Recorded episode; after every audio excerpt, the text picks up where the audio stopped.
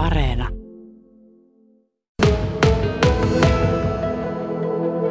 Pihabaa on täynnä monenlaista tavaraa. Tämmöistäkö se mansikkatilalla aina on, Tarja?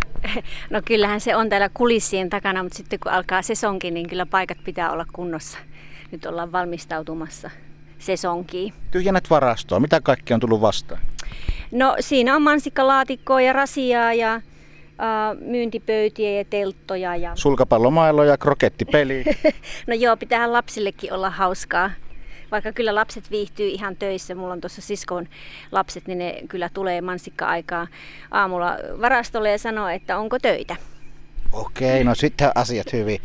Mikä on se tarina, että susta tuli mansikkafarmari? Ei ollut ihan se pisteestä A pisteeseen B. no mä oon aina halunnut asua maalla, mutta sitten tota, äh, lähdin vaan maailmalle ja sitten äh, mun vanhemmat oli myymässä tätä paikkaa ja minä tuossa kattelin tota rinnettä alas ja mä totesin, että lapset on lähtenyt maailmalle ja USAssa asuin silloin, että hei, minähän voin palata Suomeen, minäpä rupean mansikan viljelijäksi. Siinä oli tietysti kommentit, että hurjahan sinä olet, että mutta tässä sitä nyt ollaan. No kerro siitä maailmalla kulkemisesta, mitä ennätit kokemaan matkan varrella?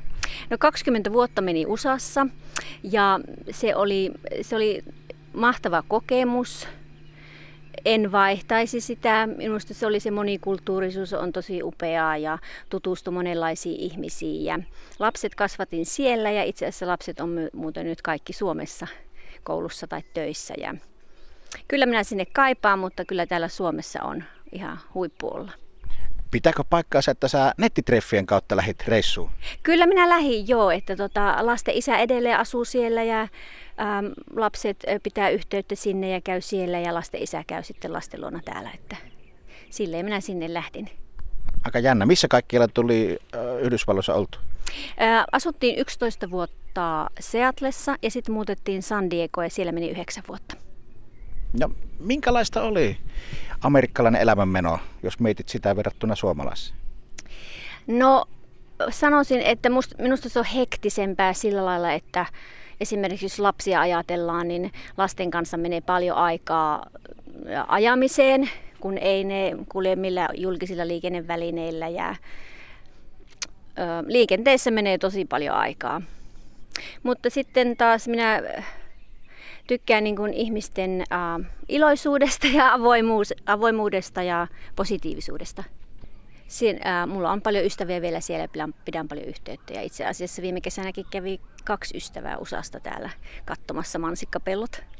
Mitä he sanoivat, kun luikertelivat tuolta Joensuun tien varrelta tänne metsien keskelle? Just niin kuin sinäkin ajattelit. Kaikki on sanonut, jopa suomalaiset, Leppävirraltakin on tullut joku, ei kun Jännevirralta ja sanonut, että miten sinä täällä asut? Mutta eihän tässä nyt ole tota, joku pari kilometriä tuota hiekkatietä. Juu, juu, ja katsoo toiselle puolelle siitä aukeaa järvimaisema, eli suomalainen luontomaisema ihan kaikessa kauneudesta. Kyllä mä niin sen ymmärrän, ei tässä siitä ole Kyllä, joo. Ei, kyllä minulle tota tämmöinen korpikelpa, eihän toi edes korpea. Tässähän on naapureita joka puolella. Siis eikö yhtään jäänyt, etkö jäänyt yhtään kaipaamaan sitä ihmistiheyttä ja ihmisläheisyyttä, mikä sulla kenties Yhdysvalloissa oli? No en ole, että minä nuorempana minusta oli ihanaa hypätä linja-autoon ja metroon ja oli ihmisiä paljon elämää. Mutta kyllä mä aina nuorenakin olisin halunnut maalle. Ja nyt kun mä olen täällä, niin jos pitää lähteä Kuopio-asioille, niin kyllä mä vaan siirrän sitä monella päivällä. Tai sitten mä soitan naapurille, että voitko tuoda sitä tai tätä. No maalaiselämä täällä, niin onko se mennyt sun odotusten mukaan? Kyllä se on. Minähän kävin lasten kanssa joka kesä täällä oltiin monta viikkoa. Että enhän minun, minun suomalaisuus mihinkään hävinnyt.